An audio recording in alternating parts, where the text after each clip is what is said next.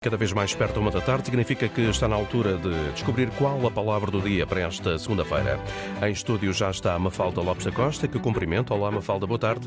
Boa tarde, Augusto. Então, para esta segunda-feira, 24 de abril, qual foi a palavra do dia que escolheu por nós? A palavra do dia é sósia. E sósia diz-se sósia de uma pessoa muito parecida com outra.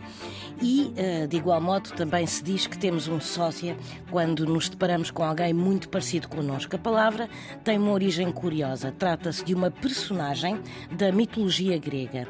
Sósia era o escravo, o pajem de Anfitrião. Ora, Anfitrião era casado com a bela Alcmena, que Zeus queria absolutamente seduzir. E para tal, o deus dos deuses esperou que Anfitrião partisse para a guerra de Tebas e tomou a forma de Anfitrião para assim se poder deitar com Alcmena.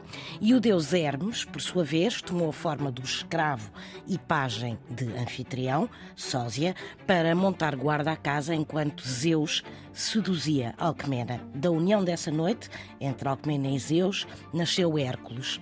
E, ironia das ironias, anfitrião passou a designar aquele que recebe em casa e sósia, uma pessoa muito parecida com outra. Está dada a explicação e descoberta a palavra do dia, que também no RTP Play, Spotify, Google e Apple Podcast.